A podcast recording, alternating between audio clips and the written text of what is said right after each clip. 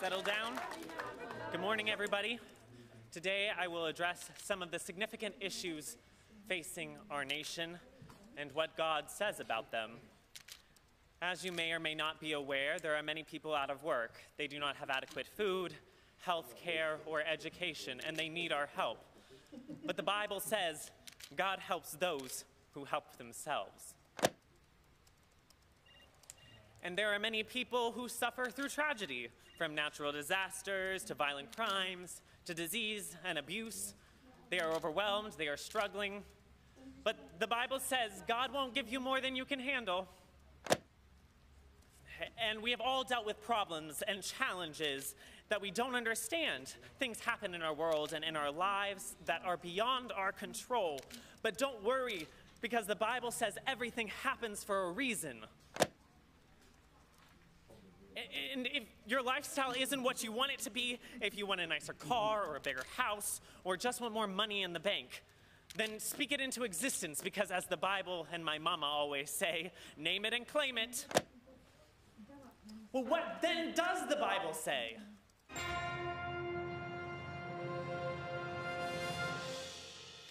Thank you, Press Secretary Jay, for that excellent setup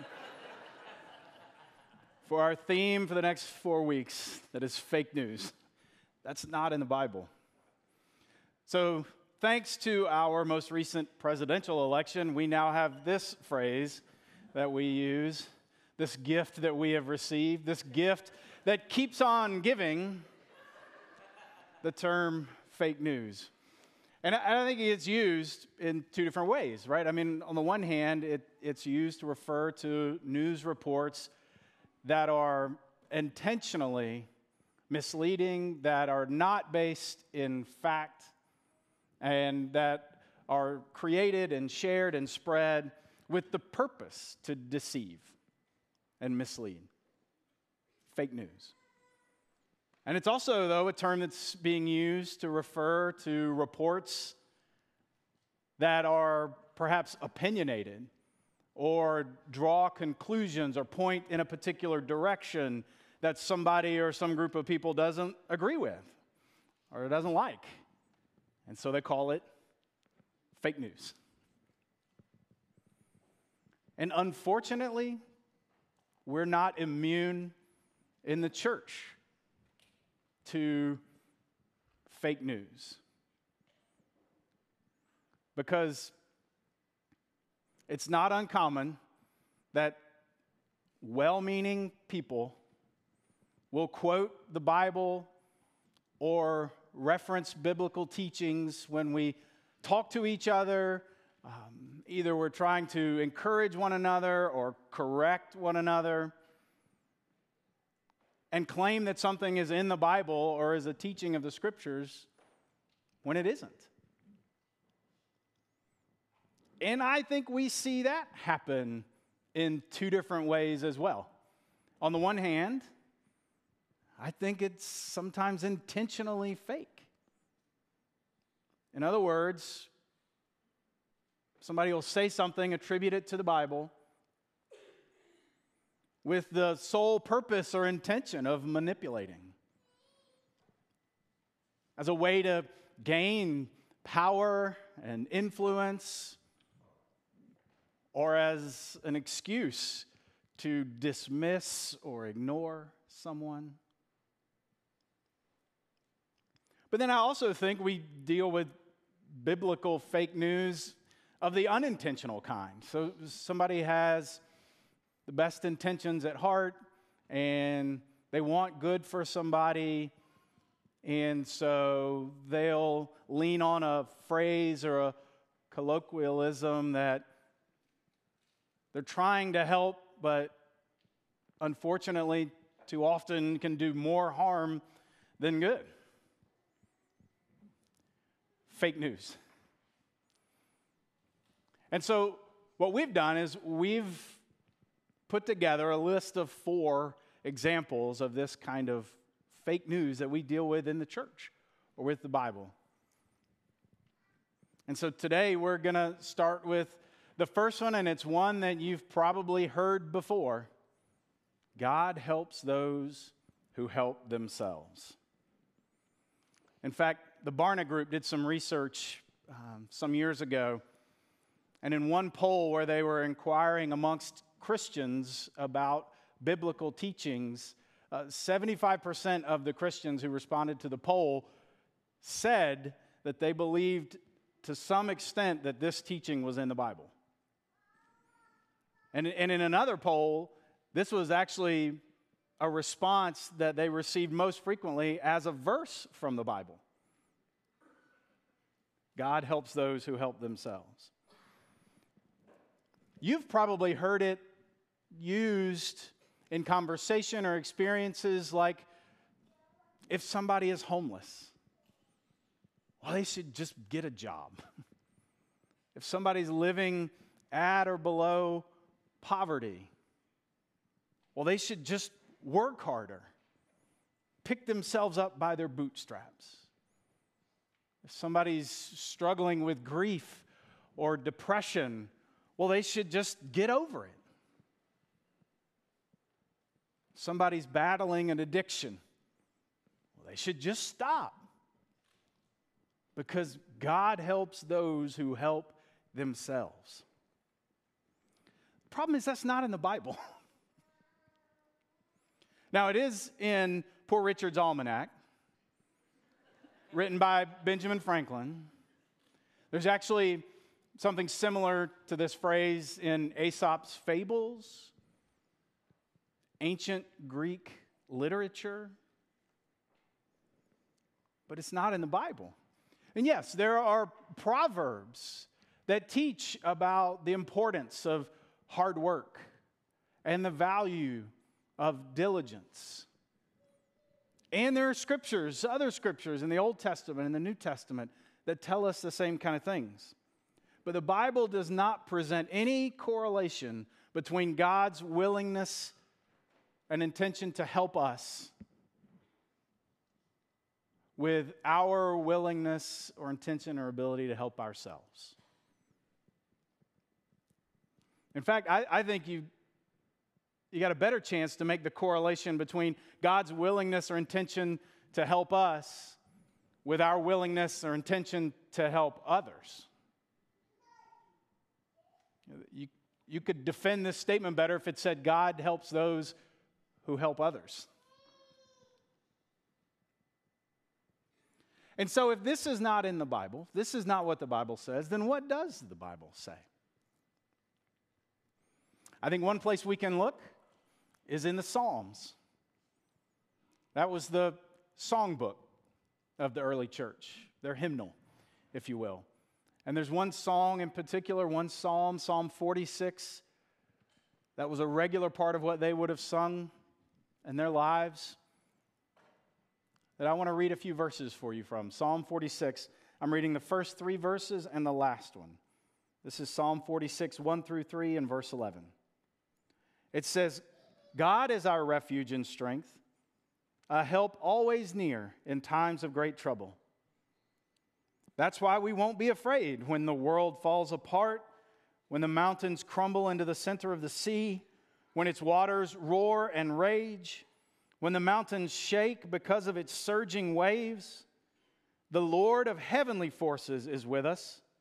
The God of Jacob is our place of safety. This was a song that they sang that taught them something about God's help. Even just reading it and hearing the description of the waves raging and roaring and crashing against the mountains, it reminds me of another biblical story in the New Testament when Jesus and the disciples go out on a boat. And while they're out in the water, it says that Jesus had fallen asleep in the back of the boat and while he was asleep, a storm came up, and the waves started to grow, and the boat rocked, and the waves started smashing against the boat. And the disciples got scared. In fact, this story is told three different times in the Gospels. And even in the way the story is told, it gives a little bit of a different glimpse each time into what was going on in the disciples in their minds and in their hearts because they get scared and they run to Jesus and they wake him up. And uh, depending on which version you read, it, it says they would say things like, Jesus, don't you know that there's a storm that's about to wreck our boat? Or don't you care? Or are you not going to help us in this moment?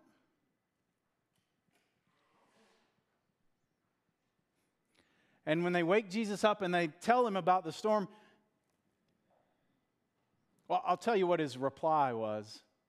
But before that, I just use my imagination for a minute. What if Jesus had said to them, Well, guys, you should have gotten a better boat. You should have got a bigger, sturdier boat. or, well, it seems like somebody needs to work on their sailing abilities a little bit.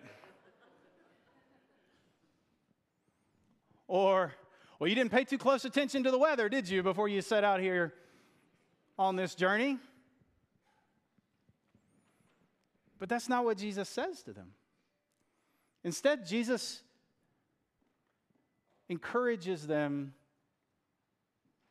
reminds them of their faith in God and in Him. And then it says he stretches out his hand and calms the waves. And I think about the psalm and the language in that song about the waters raging and roaring against the mountains. And I think about the disciples on that boat with Jesus when the waves are crashing against their boat.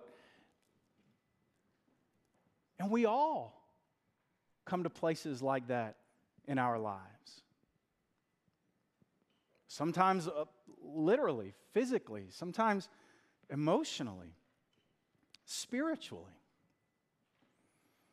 I had a friend uh, one of my previous churches, great guy. I mean, one of those guys who's the first one there if somebody needed help or if there was something that the church was doing.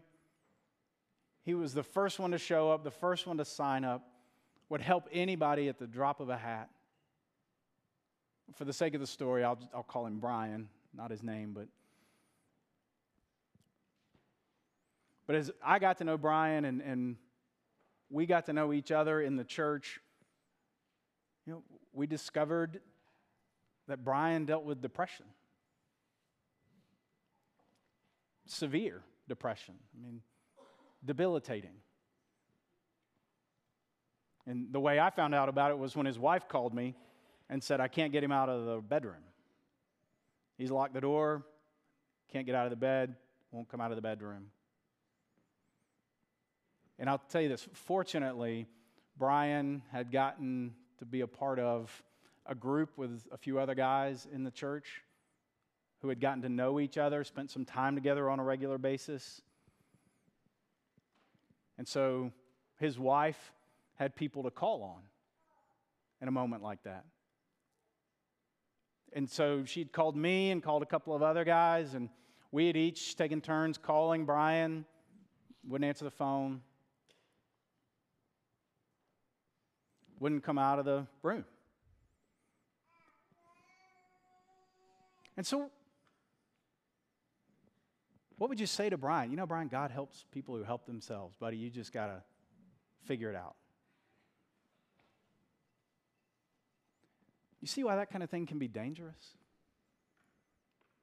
So instead, two of the guys that had gotten to know Brian the best and I went over to his house sat outside his bedroom door, and engaged him in a conversation just as best we could to have that channel of communication to say, Brian, we're here for you, man. Anything you need, anything we can do.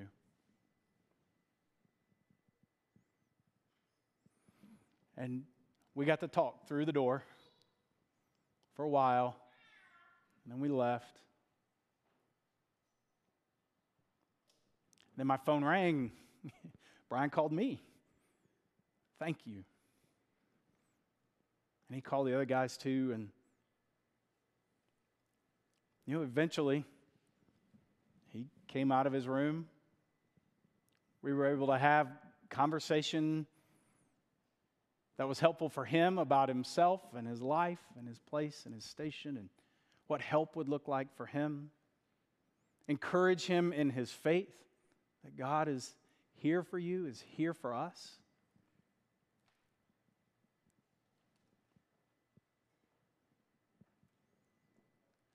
Have you ever been at a place like that? A moment like that in your own life or in the life of somebody you know or love, or you look around and it looks like the world is crumbling. The waves are crashing against the mountains, as the psalm says, which is really powerful imagery because if there's anything that we would look at and say, this is certain, this is sure, this will always be this way, it would be a mountain. And if there's anything that might represent the shifting of life and the blowing of the winds and the movement of the tides, it would be the waves of the ocean. And then when the shifting, moving winds of life and circumstance beat against what is certain and sure that we think will never change or never go away, and those things start to crumble and shake.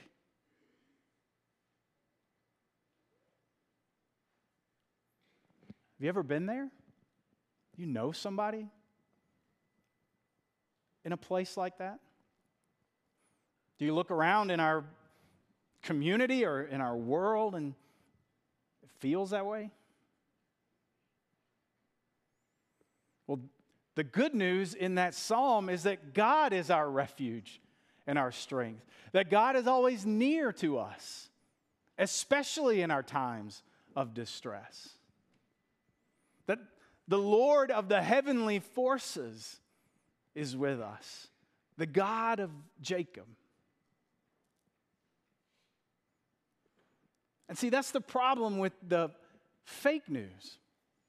Is it it tempts us to think that it's really about us and it's about what we can do or achieve. And that how we can earn God's help or God's favor. And that if we could just do it ourselves, then God will come alongside of us. And that's not the truth. Not only that, that's dangerous. It teaches us to look at ourselves, both to depend upon ourselves and then to congratulate ourselves. And secondarily, I think it gives us an excuse to not help each other, or at least to qualify our help with some conditions. But the good news says God is our strength. God will help us. God will be our refuge, especially in our times of distress at our lowest moments. And in fact, the rest of the good news says that God is our help, and the way that the help of God is most often expressed in our world is through the followers of Jesus. That you and I can be a part of that help that God offers without qualification or expectations of the person or the people who are in need of help. God, God helps. And it is the will of God and the way of Jesus that we are part of that help.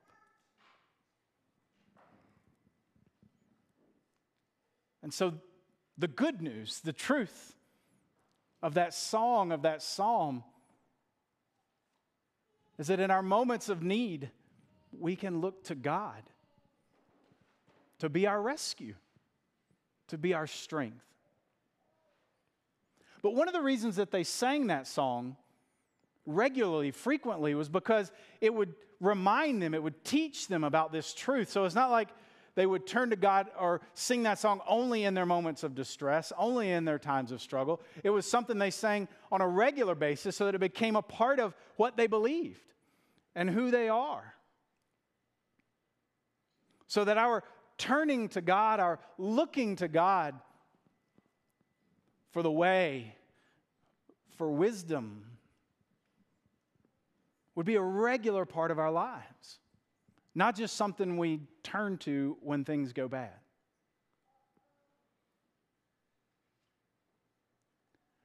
One of the ways that we do that is through prayer.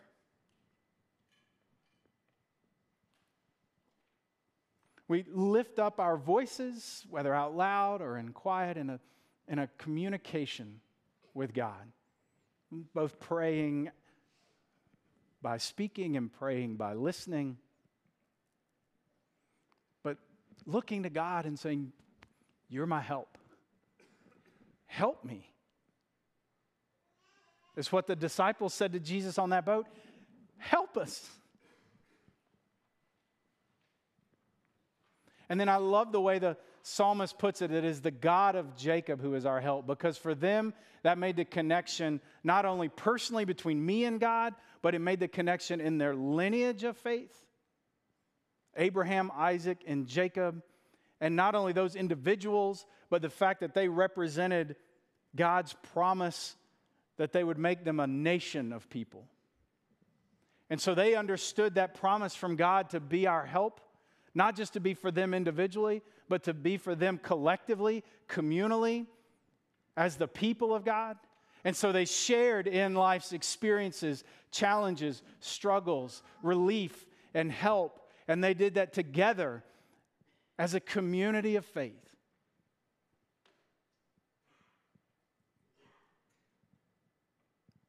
And so, as we collectively this morning reject the fake news that God helps those who help themselves, but instead receive and claim the good news that God is our help, God is our strength and our refuge.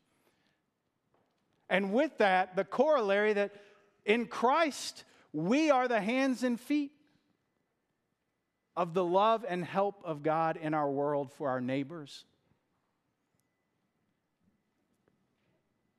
And I'm going to invite you in just a minute to make that your prayer. Maybe to engage a specific place or need for help in prayer today for you or somebody you know, for our world, for our nation. But in true Chapel Roswell form, we, we want to invite you to make that an act of prayer. And so, what we've set up here this morning is four prayer stations that you can come and lift up your prayer to God. A prayer for help. A prayer that says, God, I trust you and I depend on you. And so, our four stations are like this. This station over here would be if you want to come and write a prayer. And we've got the markers and the cards, and then when you've written it, if you want to put it in the basket, we as the pastors will take these and pray over them. So that's one prayer station. This is the baptismal water. And so if, if you want to come and lift up a prayer and touch the water as, as a way to reconnect with your baptism, with God's promise of grace for you when you were baptized, then you come and lift your prayer up here and just touch the water. This is a station where you can light candles. Light a candle, if you would, please. but the flame in the church represents the Spirit of God, the Holy Spirit. And when you light a candle, it's a, it's a way, as you lift up your prayer, of knowing that the Spirit of God prays on your behalf. And the Spirit of God engages you in your prayer. So you could come and light a candle. Or if you want to come here and kneel and pray. We've got a, a rail set up and a cushion there that you could come and kneel and lift up a prayer silently but I'll also let you know that Andrea Cummings, who is a seminary student on staff here, one of the pastors in training, she'll be here. And if you'd like her to pray with you, she'd be happy to pray with you if you just make eye contact with her when you come and pray.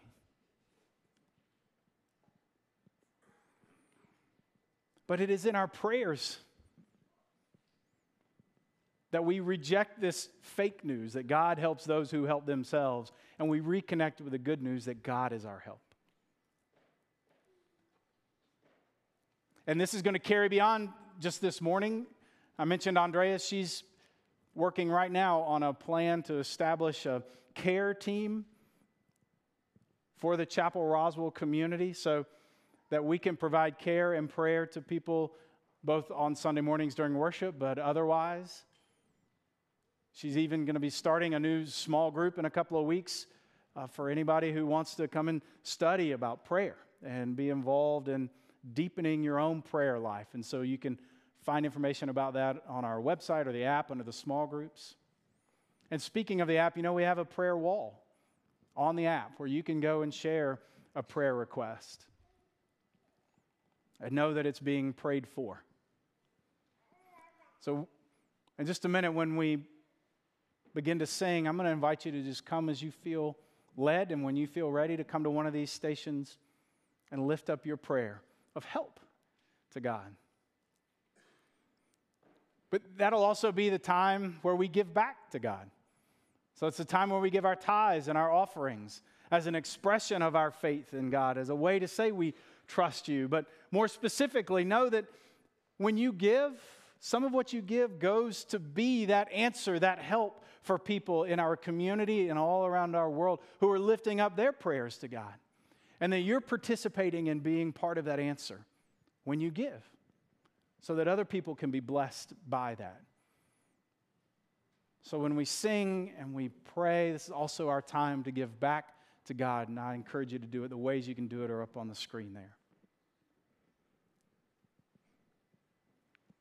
But before we do that, I want to ask if we could just make our prayer together. Could you, would you pray with me? And we're going to pray this morning. Just start our time of prayer collectively.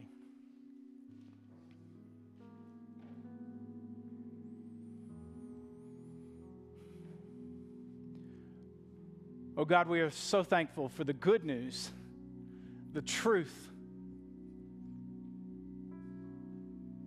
that you are our help, that you love us,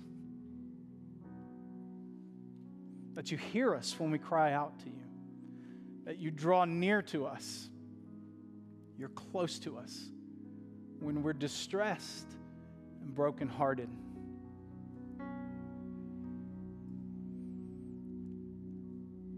God, we ask you to remind us, just like you did the early church through their song, remind us of that truth that you are our strength. God, help us to get past and put away this wrong teaching that you help those who help themselves.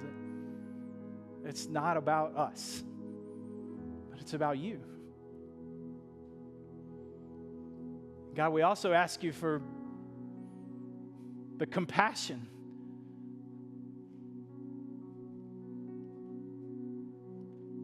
The empathy, the love,